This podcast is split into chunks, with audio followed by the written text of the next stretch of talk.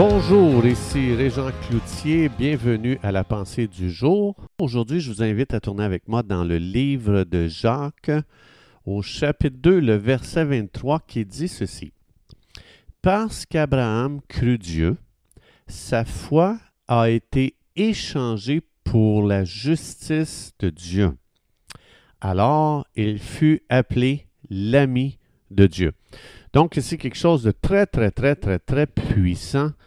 Simplement de croire Dieu, simplement de croire en Jésus-Christ, il y a un échange qui se fait, mon péché en échange de la justice de Dieu. C'est magnifique. Ça veut dire quand je dis Jésus, je crois que tu es le Fils de Dieu, que tu es venu sur la terre, tu es mort pour moi, tu es ressuscité des morts. Dieu prend la justice de son Fils et il la met à mon compte à moi. Dans votre Bible, peut-être c'est écrit sa foi lui fut imputée à justice, ça veut dire mettre au compte d'un autre. Donc, aujourd'hui, euh, la question que je vais vous poser, c'est est-ce que l'on peut limiter Dieu? Est-ce qu'on limite Dieu? Absolument. Lorsqu'on lit euh, dans l'Ancien Testament, on voit qu'Israël continuellement illimitait Dieu. Et nous aussi, on limite Dieu parce qu'on est humain. Et, euh, et c'est quelque chose de naturel. Aussitôt que quelque chose devient surnaturel, oh boy, qu'on a de la difficulté, on a, tendance à limiter Dieu et euh, de baisser les bras et de dire Hum, ça là, c'est trop pour moi. Donc, c'est naturel de limiter Dieu. John Wesley a dit ceci Notre vie de prière est là où nous limitons Dieu. C'est-à-dire, Dieu ne peut rien faire pour l'humanité à moins que quelqu'un demande à Dieu de faire quelque chose. Donc, c'est assez étonnant ce que John Wesley a réalisé. Il a réalisé que Dieu nous a tellement amenés avec lui, co-participants, coéquipiers, que Dieu attend que je lui demande quelque chose pour faire quelque chose. Donc, euh, euh, c'est quand même assez grand. Qu'est-ce que Dieu nous a donné comme droit, comme privilège d'aller à lui puis de lui parler concernant n'importe quelle situation? Et Dieu attend que je lui en parle avant de faire quelque chose. Pourquoi est-ce qu'il en est ainsi? Bien, quand Dieu a créé Adam, dans le Jardin d'Éden, quand on voit dans Genèse au début, on voit que Dieu a donné à Adam la domination sur toute chose, sur toute la création de Dieu. Et euh, Adam, euh, Adam, ce qu'il a fait, on voit dans, Psaume 8 que Dieu, pas juste à Adam qu'il a donné ça, mais il a donné ça à chaque être humain. Il nous a couronnés de gloire et d'honneur. Il, nous a fait, comme des dieux, ça dit dans Psaume 8. Alors, euh, donc, c'est pour ça que Dieu nous a donné à Adam la domination de toute la création. Par contre, on voit que déjà dans les premières pages de la Bible, Adam a commis une très, très haute trahison. Il nous a tous vendus, lui qui nous représentait, on voit ça dans Romains 4, Adam est la tête fédérale de l'humanité. Il nous représentait tous. Alors Adam, ce qu'il a fait, il nous a vendus à Satan et il a fait de Satan le Dieu de ce monde. On voit ça dans 2 Corinthiens 4.4.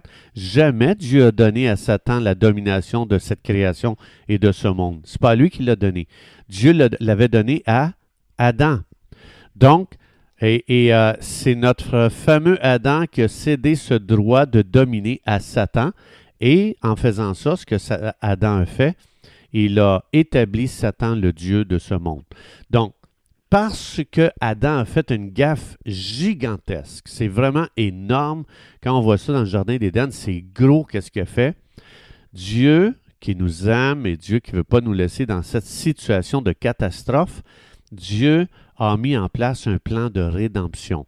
Alors, ce qu'il a fait, il a envoyé Jésus, son fils, et qu'on appelle le second Adam. On voit ça, dans, le Nouveau Testament. Jésus, c'est le second Adam qui est venu pour justement détruire Satan et, tout son plan de, de dominer et Jésus est venu justement pour établir un plan de rédemption.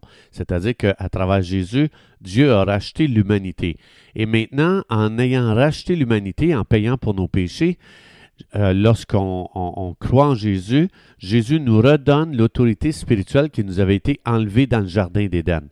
C'est Satan qui nous a volé cette autorité-là. Alors, Jésus, quand il est venu, il est mort sur la croix. Pour ça Jésus dit Tout pouvoir, toute autorité m'a été donnée dans le ciel et je vous la redonne. Il, nous redonne cette autorité-là. On voit ça avant qu'il monte au ciel. Donc, il nous restaure dans le but original de l'autorité pour laquelle Dieu l'a créé.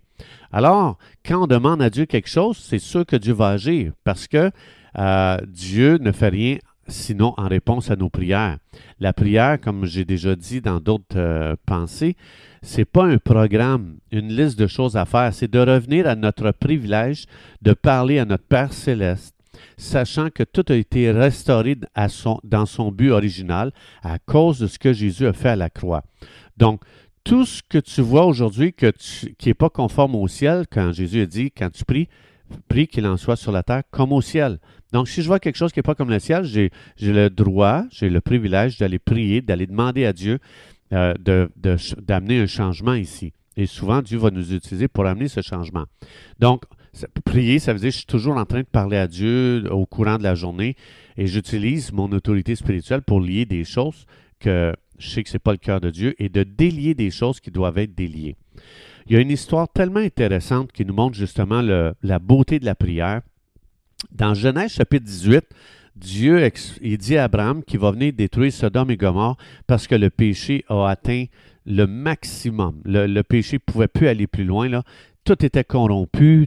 Euh, toutes les gens euh, étaient corrompus, du plus petit au plus grand, même les enfants. Sida, maladie, euh, maladies vénériennes, etc. Tout était endommagé profondément. Même les enfants qui naissaient étaient profondément endommagés de plein de maladies. Donc Dieu a voulu, pour éviter justement que ça amène la, destruction de l'humanité, Dieu a, décidé de détruire Sodome et Gomorre.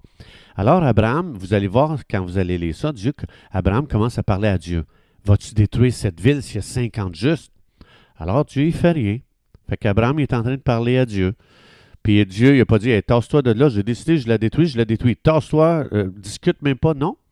Dieu n'a pas agi tant que Abraham lui-même n'a pas été d'accord. Donc Dieu, il est là, il attend. Abraham lui parle. Abraham, il n'a pas fini de lui parler de ces villes-là. Fait que Dieu fait rien.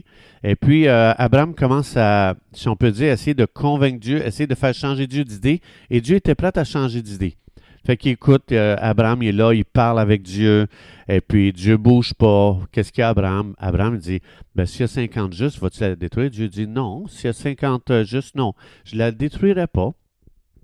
Et puis là, il dit, ah, OK, Seigneur, mais si... Euh, fait que là, il voit que Dieu bouge pas. Là. Il dit, OK, d'abord, s'il y en a juste 40, tu vas te faire de quoi? Euh, non. Dieu dit, non, Abraham, je ferai rien, tu sais. Dieu bouge pas, là. Dieu, il intervient pas. Dieu, il attend. Il continue Abraham. Il continue à laisser la place à Abraham. Oui, Abraham, y a-tu d'autres choses? Abraham dit, mais Seigneur, s'il y en avait 30, est-ce que tu, détruirais ces villes? Non, euh, non, Abraham, je ne ferais pas ça. Euh. Puis Dieu, là, pourtant, le jugement, il est prononcé, il devrait être exécuté sur le champ. Dieu fait rien, il attend. Dieu bouge même pas. Dieu, il bouscule pas Adam. Dieu prend le temps d'écouter ce qu'Adam a à euh, ce que Abraham a à Jamais une seule fois Dieu dit, OK, là, c'est assez Abraham, là. Je t'ai écouté, je t'ai dit, non, c'est non. Non, Dieu ne va jamais interrompre Abraham. Même si on est des petites créatures, puis on pense d'une façon limitée, même si on ne voit pas plus loin que notre nez, Dieu nous fait sentir tellement important quand on vient à lui pour lui parler, il considère notre demande. Dieu n'a jamais dit Hey Abraham, tu es bien ridicule dans ta conversation. Je suis Dieu, tu es un homme, tu vois rien, tu comprends rien. Non, jamais Dieu a fait sentir ridicule. Il le prend très au sérieux. Il l'a tellement honoré qu'il attend, il ne bouge pas. Et dans Jacques 2, 23, c'est pour ça qu'on a lu Abraham, c'est l'ami de Dieu. Dieu prend le temps de l'écouter. Dieu nous a appelés amis. Jésus il dit dans Jean 15, je vous appelle plus serviteurs, je vous appelle mes amis. Ça veut dire que quand on parle à Dieu, là, même si Dieu a prononcé une destruction là, quelque part, là, si je dis Seigneur, je ne comprends pas, est-ce que tu pourrais, blablabla, euh, bla, bla, puis là, je commence à parler à Dieu. Dieu ne bouge pas, il attend, puis il me respecte, puis il prend le temps de m'écouter. C'est pour ça qu'aujourd'hui, on, on, devrait être fiers, nous les croyants, de ce que le Dieu de l'univers nous aime tellement. On lui parle, il prend le temps de nous écouter, jamais qu'il va nous faire sentir stupides dans nos, dans nos conversations avec lui. On devrait être fiers de notre privilège que Jésus nous a redonné dans notre autorité spirituelle que Adam avait cédé à Satan. On, doit, on devrait être fiers aujourd'hui de ce que nous sommes des gens précieux pour Dieu et Dieu aime tellement qu'on lui parle qu'il ne bougera pas, même s'il a décrété quelque chose. Dieu va attendre, il va me laisser. Il n'a jamais essayé de convaincre Abraham. Il l'a laissé s'épuiser pour qu'Abraham arrive lui-même à la conclusion de dire OK, je ne descends pas en bas de 10 parce que là, c'est sûr que, écoute, non, non, là, là. Fait que, il a, comme, il a arrêté là, et là, Dieu est intervenu. Mais Dieu n'a pas agi tant qu'Abraham n'a pas compris. Et ça, ça nous montre comment Dieu a de l'honneur pour vous et pour moi lorsqu'on va à lui et qu'on lui parle. Chers amis, c'est tout le temps que nous avions. Je vous souhaite une belle journée à parler avec votre Dieu qui vous aime. Que Dieu vous bénisse abondamment et Dieu voulant, on se retrouve demain.